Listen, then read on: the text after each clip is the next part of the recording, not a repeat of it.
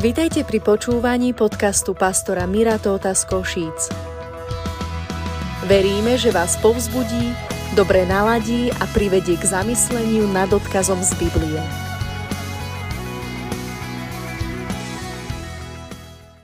Chcel by som dnes otvoriť Božie slovo, ktoré sa týka úplne každého jedného z nás. Kto z vás verí, že Božie slovo je aktuálne, že je živé a mení naše životy zvnútra, nech povie amen. A kto je pripravený na počutie Božieho slova do svojho života, nech povie nahlas, sem s tým Miro. Skvelé. A, B, C, D, F. Za mnou je 6 písmen, ktoré nie sú ani akroným, je to prvých 6 písmen našej abecedy a my sme ich nejakým spôsobom pospájali ako perličky neviditeľným silonom, aby neboli iba tak rozhádzané po sále, ale aby na seba nadväzovali ako nejaký náhrdelník. A je aktívny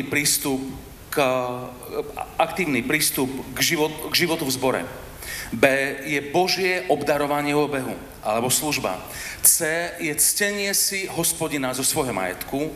D sú dobré vzťahy. Dobré vzťahy sú taký stav, kedy zdravé veci u teba začínajú a toxické veci u teba končia. E je evanjelium alebo evangelizácia. Každý z nás potrebuje nejakým spôsobom komunikovať dobrú správu o Božej dobrote, ak je to úplne nutné, môže k tomu použiť aj slova. A F je família alebo rodina.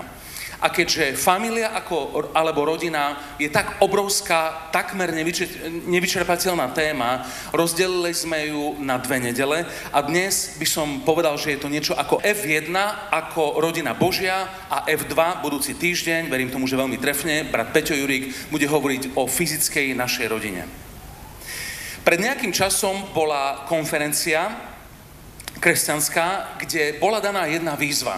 A povedali, že v rámci nejakého lingvistického cvičenia a v rámci zjednodušovania skúste zvariť, skomprimovať, stlačiť do hustého sirupu kresťanstvo s tým, že použite iba jedno slovo.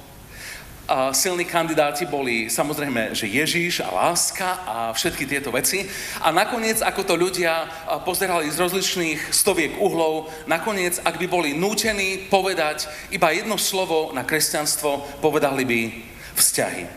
Vzťahy sú mimoriadne dôležité linky a kábliky, voči ktorým nikdy nie sme, voči ním sa nevieme úplne odizolovať. Každý z nás žije v nejakej vzťahovej spleti, vzťahovej sieti. Niektoré vzťahy pripomínajú wafle, niektoré pripomínajú špagety, niektoré pripomínajú vlasy v sifóne, ale každý jeden z nás sme v nejakom vzťahovom kontexte. Za zhruba 40 minút je takmer nemožné pokryť tému vzťahov alebo tohto spoločenstva ako rodiny Božej. Aj keď sa o to určite posnažím, dopredu hovorím, že nie je možné to pochytiť úplne, ale tie veci, ktoré som veril, že Boh dal do môjho srdca, určite by som rád odovzdal a ja som sa na túto kázeň pripravil najlepšie, ako viem. Ak vy by ste vedeli ju prijať najlepšie, ako viete, pri týchto 2 ingredienciách pozývame Boha, aby preložil, podčiarkol a zvýraznil tie konkrétne veci v téme rodina, ktoré sú dôležité pre teba. Vedľa teba môže sedieť ďalší nedokonalý nasledovník Pána Ježiša a preňho úplne iná vec môže byť kľúčová a dôležitá, než pre teba konkrétne. A preto je kresťanstvo zároveň osobné a zároveň korporátne. Korporátne nie v zmysle firemnom, ale v tom, že sme to my spolu.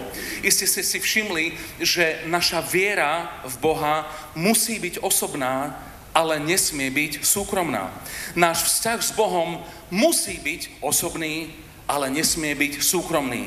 Je iba veľmi, veľmi málo tajných učeníkov Pána Ježiša. Niektorí z nich urobili dieru do sveta a niektorí ani len do makarony, ale Božia vôľa pre každého jedného z nás je to, aby náš vzťah s Bohom, aby bol osobný, ale aby nebol súkromný.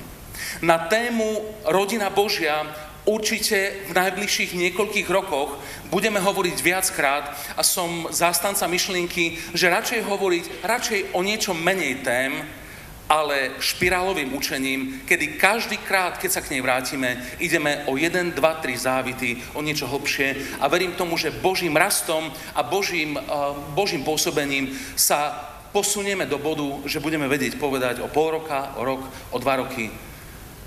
Dnes je nám bližšie spasenie, ako bolo v deň, v ktorý sme uverili. Pozrite sa spoločne so mnou, alebo zamyslite sa spolu so mnou, keď hovoríme o tom, že rodina, alebo Božia rodina, tak najznámejšia modlitba v celej Biblie je modlitba, povedzte smel, to nie je chyták, ľudia. Najznámejšia modlitba je Otče náš. Otče náš nie je Otče náš, je to Otče náš. Otče, tam je rodina. Náš, tam sú vzťahy v rodine. Kedykoľvek k nemu prichádzame v mene Ježiš, keď hovoríme Otče náš, je tam vzťah, je tam úcta, je tam autorita, bezpečie a keď hovoríme náš, je tam spoločenstvo a je tam jedna veľká rodina. Keď sa oslovujeme bratia a sestry a keď to chceme urobiť s lepším bontónom alebo taktom, tak povieme sestry a bratia. A v kultúrnom živote stále sa hovorí dámy a páni. Keď to poviem dámy a páni, si prípadám, keby som moderoval nejaký slávnostný večer dámy a páni, ale sestry a bratia to sú naše tituly. V tejto sále sedia ľudia, ktorí sú Magr a Ing a Paeder a RNDR a CSC. Určite viem, že je tu docent, sú tu lekári s 1 a s 2 atestáciami, ale pri všetkých týchto veciach platí aj komu čest, tomu čest, ale tiež platí to, že ten najväčší titul, ktorý môžeš dosiahnuť, je brat v Kristu. Pretože my nie sme kupovaní do tohto statusu nejakým akademickým úsilím, ale krvou jednorodeného, dokonalého Syna Božieho. A to je Ježiš z Nazareta.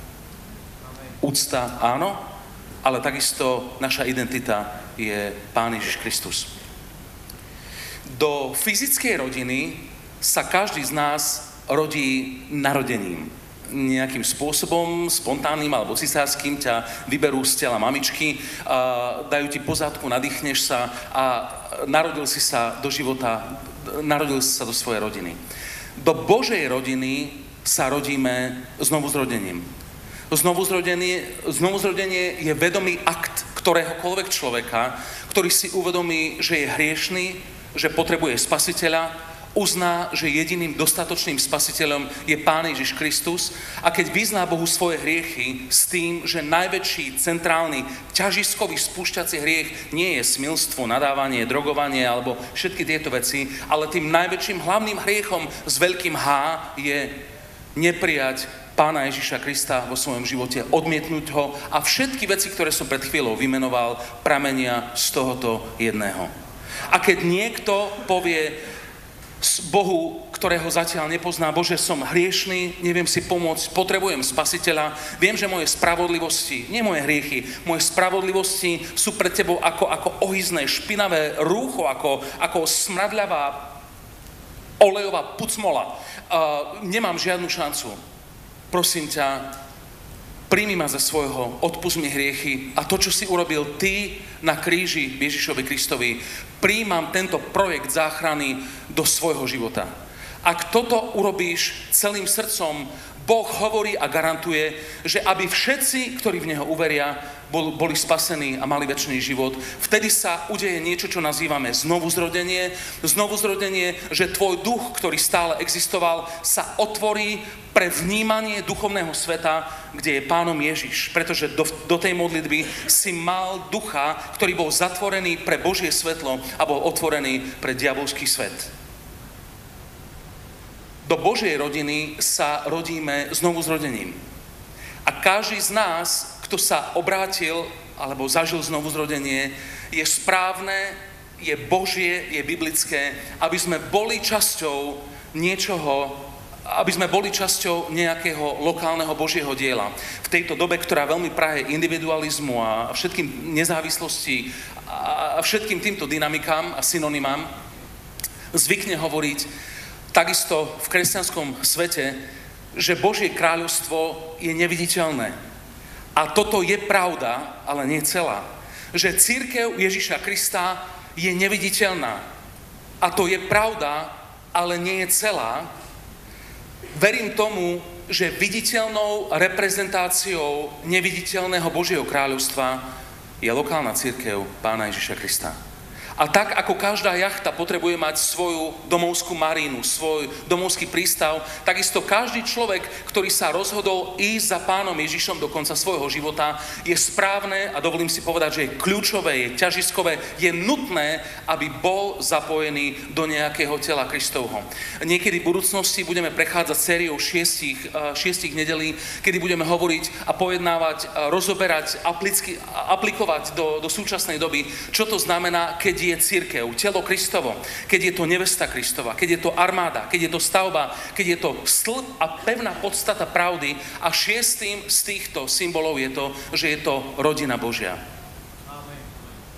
Každý jeden z nás, kto sa znovu zrodil a našiel toto spoločenstvo ako svoj domovský zbor, alebo ako kostol, prepáčte za výraz, do ktorého chodí najčastejšie, prišiel tu do tohto zboru s nejakou bagážou alebo s nejakým ruksačikom, ktorý je plný črt, derivátov alebo skreslení toho, čo rodina je.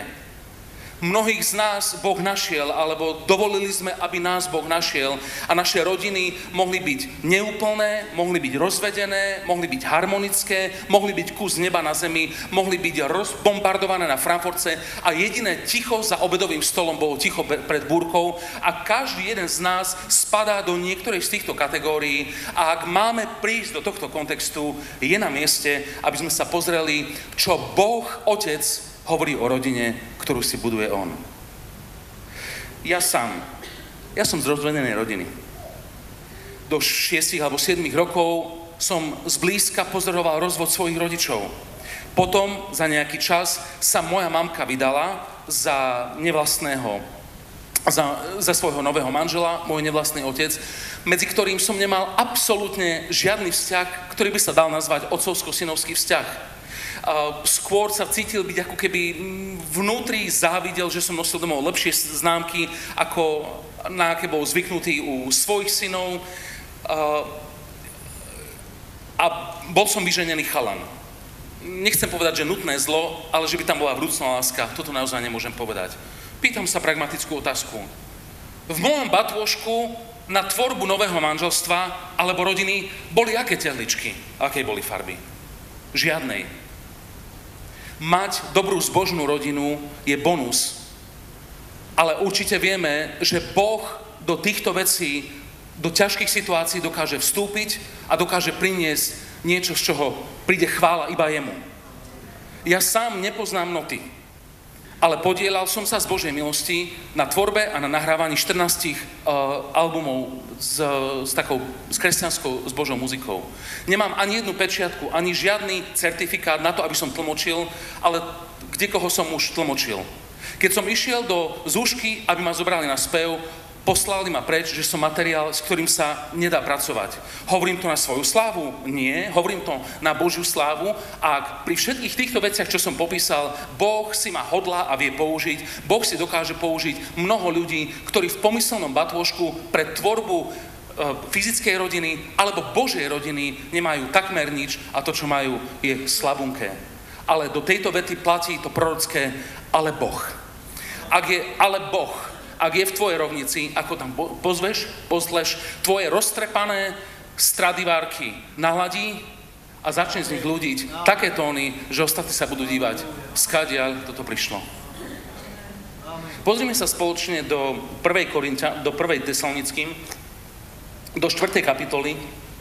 Je tam napísaný takýto verš, hovorí to apoštol Pavel do zboru, ktorý založil. A o bratskej láske, gréčne Filadelfia, vám netreba písať, lebo vy sami ste vyučení od Boha, aby ste sa milovali, slovo agapé, navzájom. Pozrime sa spoločne.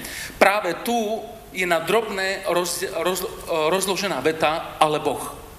O bratskej láske vám netreba písať, lebo vy ste sami vyučení od Boha, aby ste sa milovali navzájom. Inými slovami, Boh ako autor rodiny. Boh, ktorý nám povedal, aby sme k nemu prichádzali s modlitbou Otče náš. On hovorí, že nás osobne hodlá a bude učiť, ako má vyzerať bratská láska, ako má vyzerať bratská aj sesterská. Hej, to už ste ma stokrát počuli povedať, že ak ja som nevesta Kristova, tak vy, sestry, môžete byť bratia. Ale Boh je osobný, triedny učiteľ to, ako má vyzerať kultúra v jeho dome. Pozrieme sa na prvú časť, je to kultúra Božej rodiny. Nebudem tu veľa komentovať, ani nebudem veľa vykladať, budem iba kľudne, pokojne čítať, nepredbiehajte ma, nech mám oči spočinú na tých textoch, ktoré nám písmo hovorí, čo sa týka Božej predstavy o jeho rodine. A prosím, keď to budeme čítať, majte prosím v pamäti, že toto nie je nedosiahnutelný cieľ, ale je to bod v budúcnosti, ku ktorému spoločne spejeme, a Boh ti stále dá silu urobiť ďalší správny krok. Filipenom 2, 1 až 5. Ak je teda nejaké potešenie v Kristovi, ak je nejaké povzbudenie lásky, ak je nejaké účastenstvo ducha, ak je nejaká srdečná sústrasť a zľutovanie, toto robte. A tak naplňte moju, Pavlovú radosť, ktorý zakladal ten zbor, aby ste jedno a to isté mysleli. Toto nie je výplach mozgu, toto je jednota v duchu. Jednu a tú istú lásku mali a boli ako jedna duša, aby ste jedno mysleli. Nerobiac ničoho zo sváru, ani z marnej chvály, ale v pokore majte jedni druhých za vyšších od seba. Toto nie je malomyselnosť, toto je úcta. Nehľadiac každý iba na svoje, ale každý aj na to, čo je iných. Lebo nech je také zmýšľanie vo vás, aké bolo aj v Kristu Ježišovi. Filipenom 4, 8, 9. Ostatné, bratia a sestry, všetko, čo je pravdivé, čo je počestné, čo je spravodlivé, čo je mravne čisté, čo je ľúbe, čo je dobropovestné, ak je nejaká cnosť alebo chvála, o týchto veciach premýšľajte.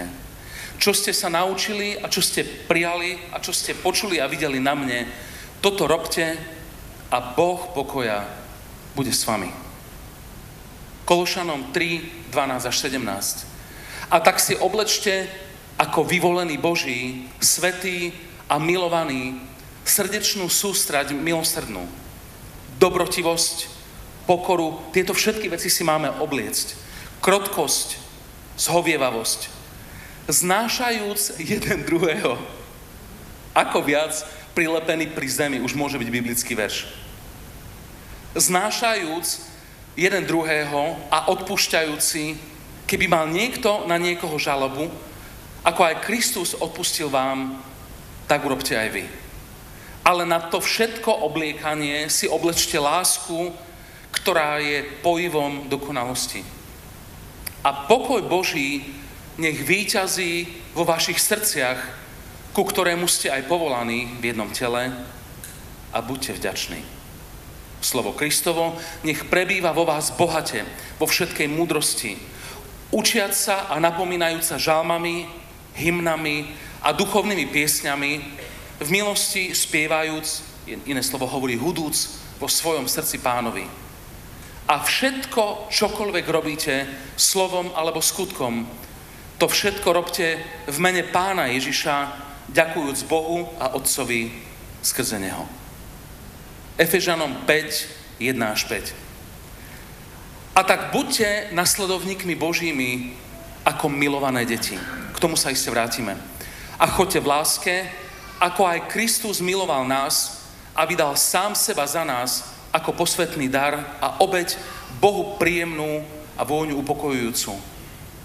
A smilstvo, sexuálny styk mimo manželstva, a vôbec akákoľvek nečistota alebo lakomstvo, nech sa ani nemenuje medzi vami. Biblia tu nahovorí štandard. Nie, že by ste venovali energiu, aby to bolo pod pokličkou. Nie, nie. To, čo je pre iných stropom, pre Božiu cirkev, je podlaha, od ktorej ideme vyššie. Nemravnosti, perverznosti, smilstvo a tým podobné veci nech sa medzi vami ani len nemenuje, pretože tak sa slúži svätým. Ani mrzkosť, bláznivé reči, šprímy, čo sa nepatrí, ale radšej ďakovanie. Lebo to viete, že žiadny smilník, alebo nečistý, alebo lakomec, čo je to isté ako modlár, nemá dedičstvo v kráľovstve Krista a Boha. Nech vás nikto nezvádza prázdnymi rečami, lebo pre také veci prichádza hnev Boží a synov neposlušnosti. A toto hovorí do zboru. Teda nebuďte ich spolúčastníkmi, lebo ste boli niekedy tmou, ale teraz ste svetlom v Pánovi. Choďte teda ako deti svetla. Keď som ako chalanisko, ktorý bol so všetkými zápasmi tínedžerskými a dievčenskými a všetkými týmito vecami, som prišiel na Pereš, keď ma tam zavolal môj otec, za čo som mu naveky vďačný a naveky nepreháňam. Ja som bol hotový z toho. Ja som tam videl niečo cez 100 ľudí, medzi ktorými pulzuje život, láska, úcta. A ja som mal navzorkované vzťahy zo školy, zo športového klubu, z divadla, z televízie. Ale to, čo som videl tam, ma tak odfúklo, že ja som hľadal toho neviditeľného režiséra, ktorý je za týmto zvláštnym čosi, až som ho nakoniec našiel. A keď hovoríme o ABCDF, iste si všimnete, že sú to spojené nádoby. Keď hovoríme o týchto impulzoch a smere, kde nás vedie Sväté písmo, chcem vám povedať, že my sa blížime k dokonalosti. A ak poznáte jeden taký termín z geometrie, ten termín je asymptota. Asymptota je dotyčnica v nekonečne. To znamená, má nejaký smer, ale dokonalosť dosiahne až v nekonečne, teda vo večnosti. A každý z nás, dal by Boh, a ja sa za to modlím, aby sme mohli byť my dotyčnicou v nekonečne, inými slovami, v tejto chvíli nie sme dokonali, určite, že nie sme. Ale sme nasmerovaní, že k tomu chceme byť.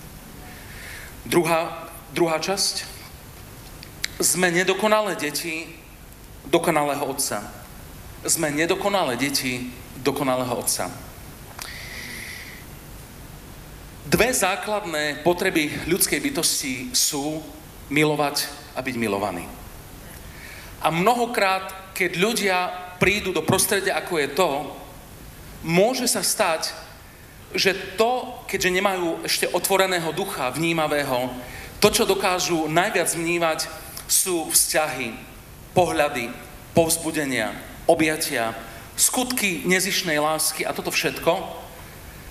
Ak počas toho nevybudujú vzťah s nebeským Otcom, ktorý je silnejší ako tie veci, ktoré som vymenoval, stane sa, že budeš časťou tohto alebo takého spoločenstva, ale svoje vnútorné povzbudenie a hodnotu budeš čerpať a budeš ho chcieť zobrať od ľudí, nie od Boha.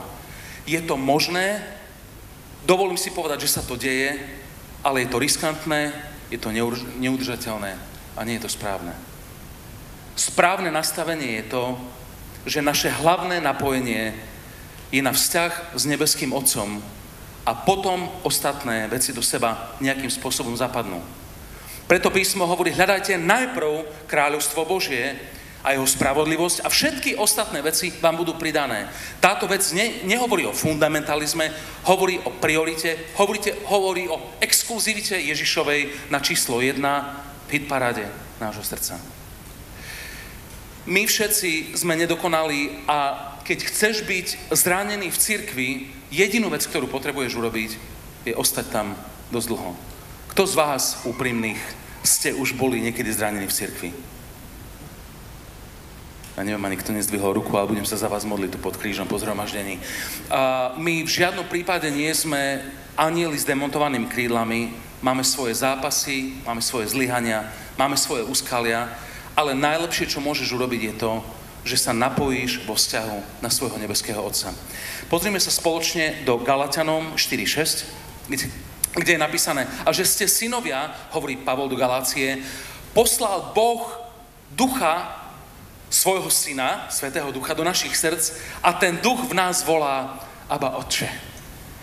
Abba Otče je familiárne, intimné slovo, kedy dieťa hovorí otcovi tatko.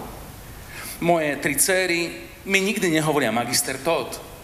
Asi iba keď ma chcú naštvať. Ale pre nich som ocko, ale keďže správame doma po anglicky, hovoria mi daddy. Je to, kedy Bohu máš právo povedať tati, oci. A tí, ktorí sme na juhovýchode Slovenska, čiže maďarčina, je to dosť prítomná. Určite viete, že v maďarských rodinách sa ockovi zvykne hovoriť édeš apa, čo je sladký ocko, čo je fantastická vec. A bez ohľadu na to, aký skreslený alebo dorvatý bol tvoj obraz o rodine z tvojho detstva, Boh cez svojho ducha v tvojom vnútri ťa dokáže napojiť, pomôcť ti byť v tom vzťahu s nebeským Otcom, ktorý je mimochodom vlastník vesmíru, aby si mu vedel povedať oci alebo tati. Ale my ostatní aj tak ostávame nedokonalí a zápasiaci. Pozrime sa, keď môže režia, nejdeme teraz v synchrone, pozri sa mi tam na Efežanom 5.1. A tak buďte nasledovníkmi Božími ako milované deti. Tu nás sa na chvíľu zdržíme.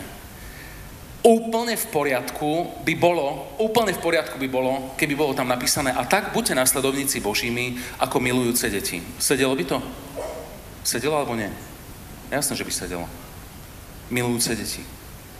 A tak buďte nasledovníkmi Božími ako milujúce deti. Ale v milujúce deti je rozhodnutie, čo je na mieste, je tam akcia, čo je prirodzené a je to dobré, ale písmo hovorí, buďte nasledovníkmi Božími ako milované deti. Viete, čo je to za rozdiel? Asi taký, ako medzi nebom a zemou.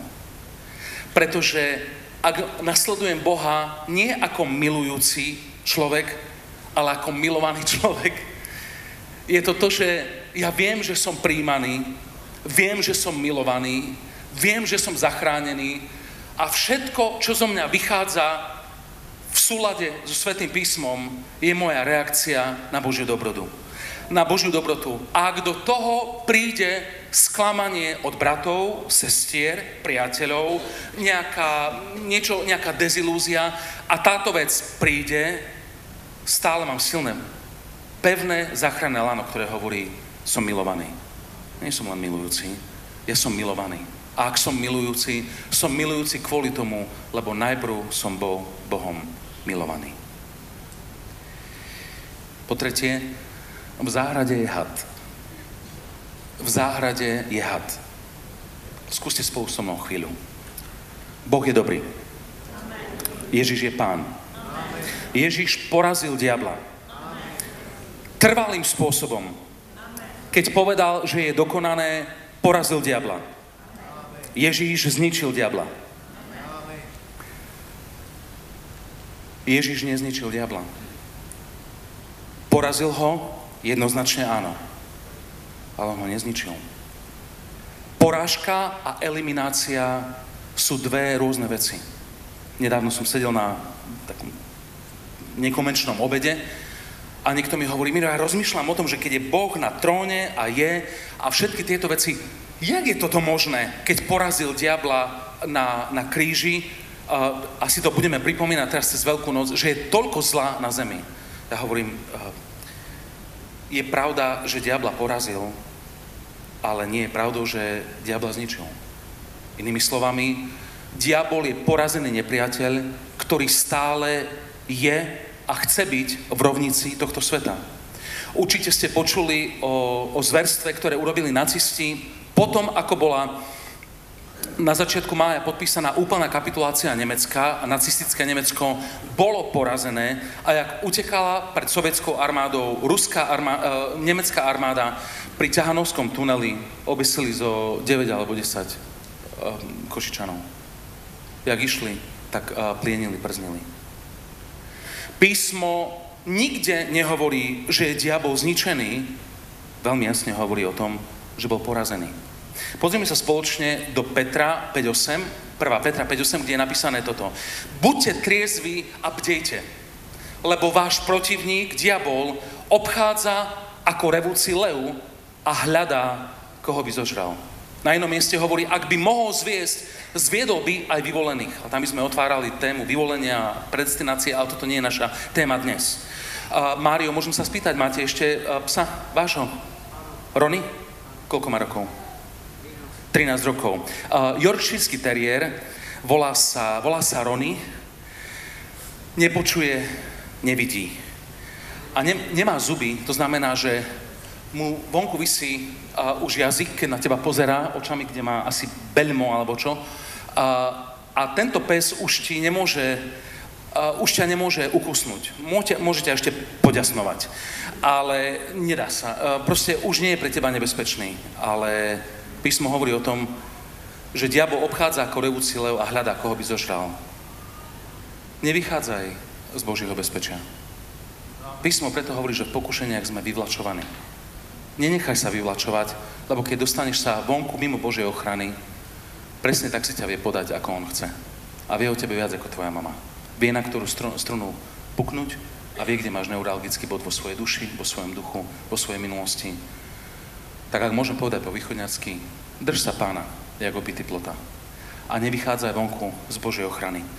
Zjavenie 12.10 hovorí nasledovné. A počul som veľký hlas na nebi, ktorý hovoril, teraz sa stalo spasenie a moc a kráľovstvo spasením, mocou a kráľovstvom nášho Boha a vládou jeho Krista, lebo je zvrhnutý žalobník našich bratov, ktorý žaloval na nich pred našim Bohom dňom a nocou. To je výjav z budúcnosti, z zjavenia svätého Jána.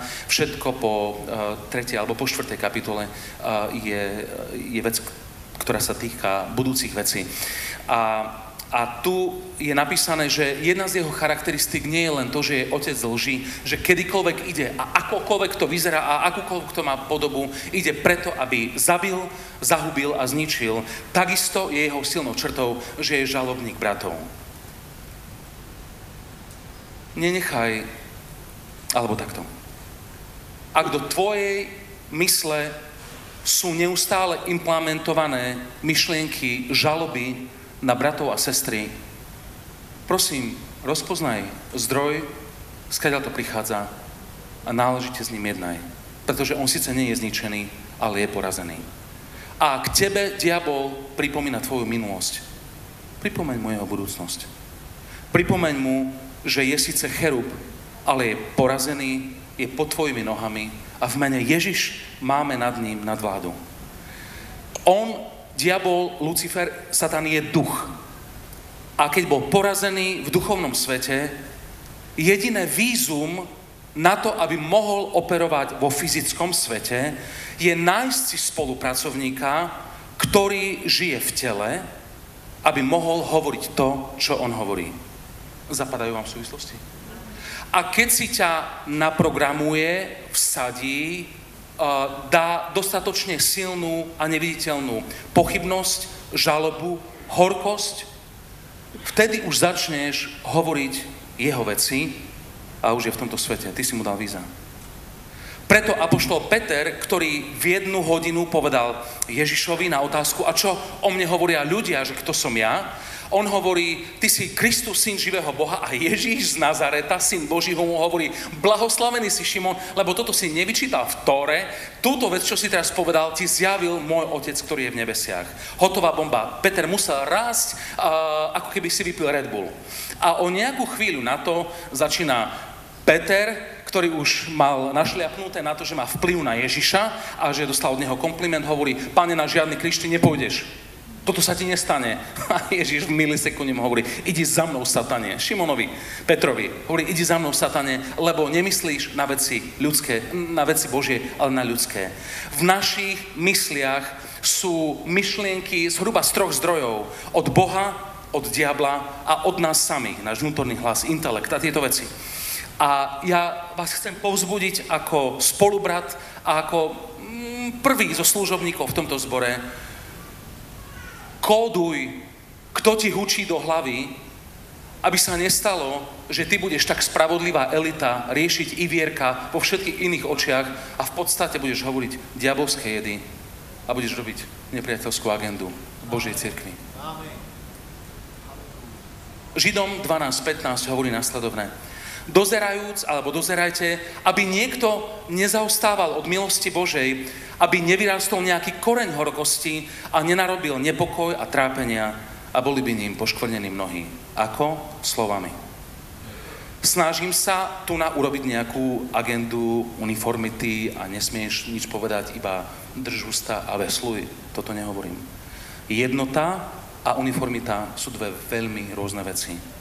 Jednota je prekrásna a keď sa pozrieme na vzťahy Jána, Petra, Jakoba, Ježiša, Bartolomea, Natanaela a proste na dynamiku medzi Petrom a Pavlom, tam vidíme jednotu v duchu, ale v žiadnom prípade nie uniformitu. Je nejaký priestor na debaty, rozprávania, porovnania názorov a tak? Jednoznačne áno, ale nie tak, aby odkraglovali ľudí, ktorí sú trofejami Božej milosti. A my v takomto spoločenstve máme priestor a je nutné, aby keď vidíš, že z brnenia tvojho brata mu trčí nechránené rameno, povedz mu to. Ale povedz mu to tak, aby si získal brata. Po štvrté, uprav svoju optiku na túto duchovnú rodinu. Uprav svoju optiku na túto duchovnú rodinu. Tri veľmi rýchle veci. Sústreď sa na veci, ktoré ťa požehnávajú, niektoré ťa provokujú, alebo ktoré provokujú, asi silné slovo, ktoré sa ti nepáčia. Skús zo všetkých tých ingrediencií na pizzovom koláči sa sústrediť na tie veci, ktoré ťa požehnávajú. Veci, ktoré sa daria. Veci, ktoré sú na dobré, na budovanie, pretože stále budú veci, o ktoré keď sa zavadíš, bude ti z nich. Strátiš potom pohľad na celé Božie dielo. Nenechaj to. Sú určité veci, ktoré sú v zbore, aj v tomto zbore sú nedokonalé. A ja som veľakrát sedel s ľuďmi, alebo rozprával sa s ľuďmi, ktorí celé roky, rokúce hľadajú dokonalý zbor. Kde bolo všetko dokonalé. Dokonalý zbor nie je. Božia rodina nie je dokonalá. My sa nebavíme na tému byť dokonalý alebo nie. Bavíme sa na tému urobme v Božom zmocnení všetko preto, aby tento zbor bol zdravý. Nie nezdravý.